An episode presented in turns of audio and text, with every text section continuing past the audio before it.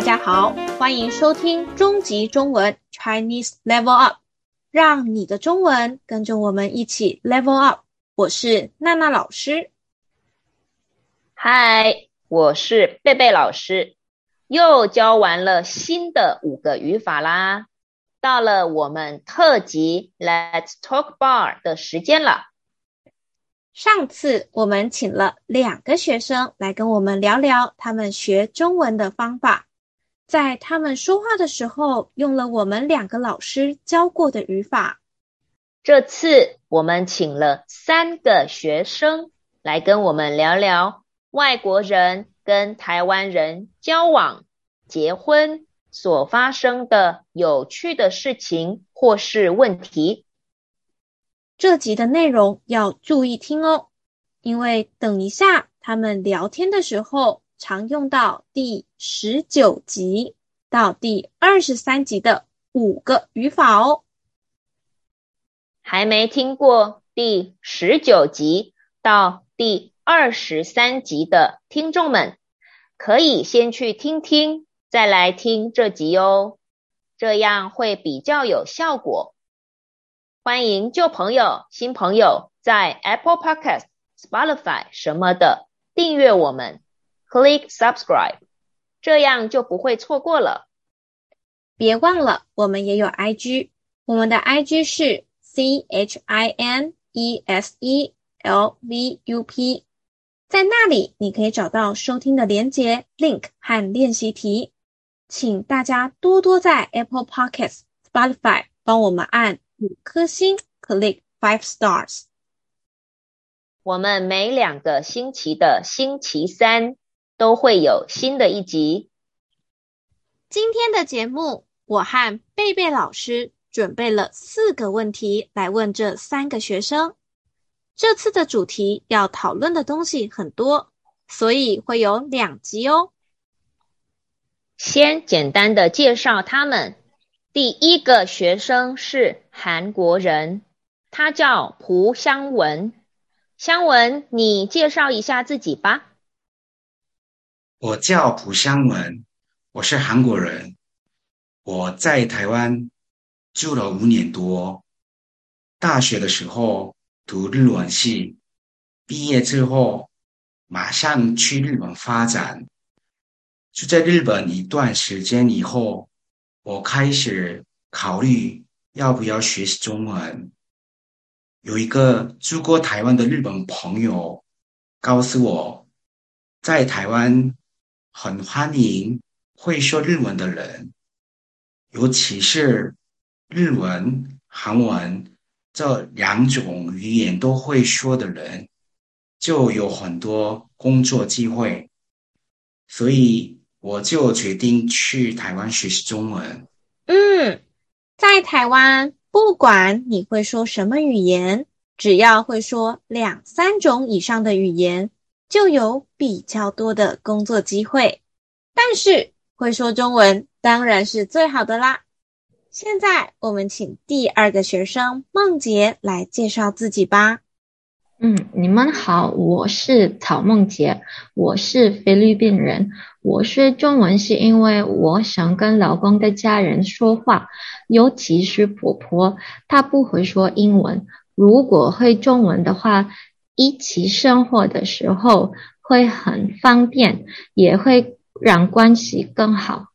嗯嗯，教过很多学生，他们学中文的原因有一些是因为要跟另一半的家人说话，如果总是要靠另一半翻译 translate， 那真的很不方便，而且恐怕会发生一些误会 misunderstanding。 第三个学生是日本学生 Kazu。 Kazu， 请你简单介绍自己吧。我叫 Kazu， 来自日本，因为我妈妈跟太太都是台湾人，所以我才开始学中文的。我觉得只靠英文、日文沟通还是不太方便，再加上既然亲戚们都不会讲日文，我就学中文就好了。嗯，听起来你们学中文的原因不是因为工作的关系，就是因为另一半的关系。听完了他们的介绍，相信听众们应该会很好奇他们是怎么认识另一半的。孟姐，你是怎么认识你老公的？我们之前在马尼拉在同一家公司上班认识的，但是我们两个人在不同的部门各做各的事情。那卡子，你呢？我们是在网络上认识的。在日本的时候，我想找语言交换的对象，但是在日本很难认识台湾人，尤其是乡下这样的地方，只能靠网络来找而已。后来我就在网络上找到了可以给我练习中文的台湾人，就是我现在的老婆。哎，湘文，虽然我教了你这么多年的中文，但我都不知道你是怎么认识你台湾女友的，可以跟我们说说吗？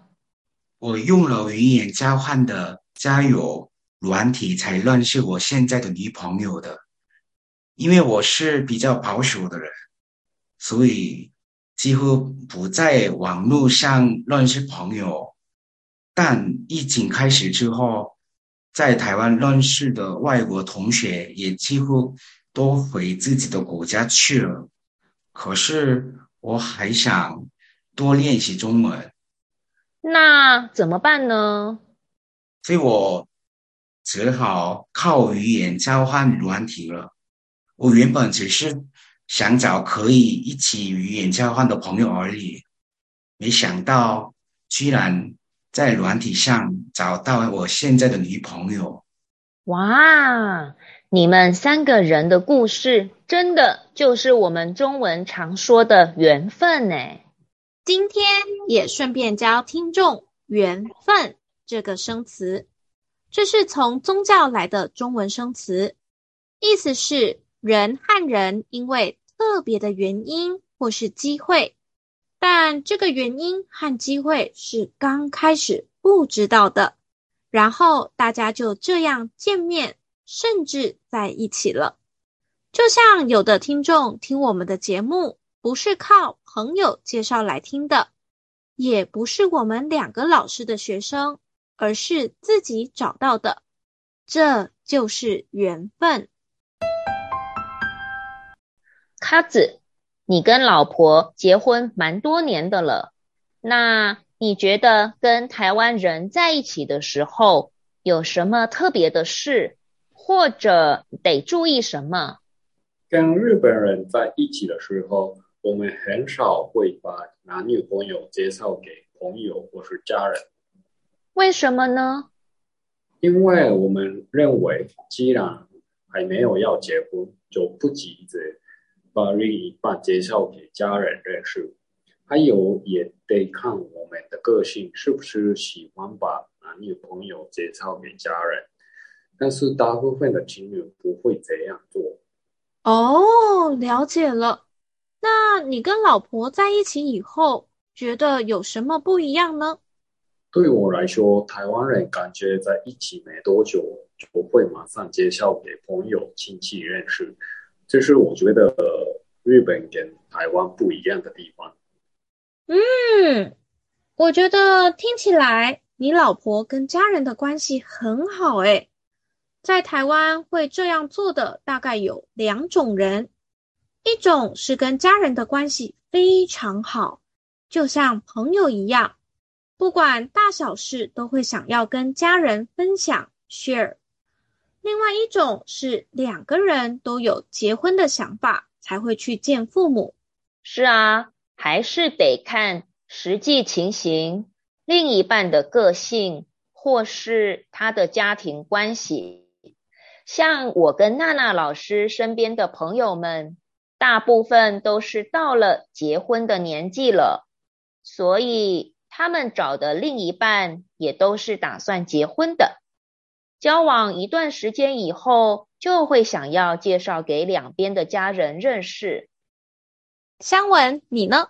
觉得跟台湾人交往有没有什么特别的地方？我觉得台湾人跟韩国人对经济这方面的想法不太一样。在韩国，男生谈恋爱的时候，会有男生应该多付一点费用的想法。因为我并不是那么了解台湾女生，所以想问问两位老师，台湾女生在约会的时候觉得要各付各的，还是男生付钱？嗯嗯，我们第二十一集的时候聊过这件事，我跟娜娜老师的做法不太一样，但是我觉得只要两个人谈好了，应该就没有问题了。对啊，不管什么方式都各有各的好。我在台湾开始工作以后，发现台湾的薪水不像韩国那么高，台北的生活费也不低，所以不太容易存到钱。我自己跟台湾女生谈恋爱以前，我会考虑金钱方面的问题。后来我想了想，既然现在就在台湾了，跟台湾人谈恋爱应该会是蛮不错的事情，就决定就决定跟现在的女朋友交往了。听完两个男生的回答，那我们听听女生的吧。孟姐，你觉得跟台湾人在一起有什么特别的事呢？我跟台湾人在一起的时候，我觉得最特别的事是他说到做到，他对跟钱有关的所有的事情都很认真，所以跟钱有关的事情都靠老公决定。嗯，以前跟你的老公讲过电话，讨论过事情，觉得他是一个很可靠的老公，好爸爸，也很爱家庭和孩子。哇，真想继续聊下去。不过我们还有两个问题还没问你们，就留到下一集吧。听众们，别错过下一集哦。在这一集的内容用了好多我们从第一集教到现在的语法，可能他们用了一些生词是你还没学过的，所以听不太懂。没关系，我们会把重要的生词放在 I G 上。如果听完这一集，有兴趣想上我们节目聊聊的人，可以告诉我们，可以用 email 跟我们联络。email 是 c h i n e s e l v u p at gmail dot com。 今天的节目就到这里结束咯。两个星期以后记得收听我们的节目哦，因为这三个学生还会继续跟我们聊跟台湾另一半相处的趣事。拜拜，拜拜。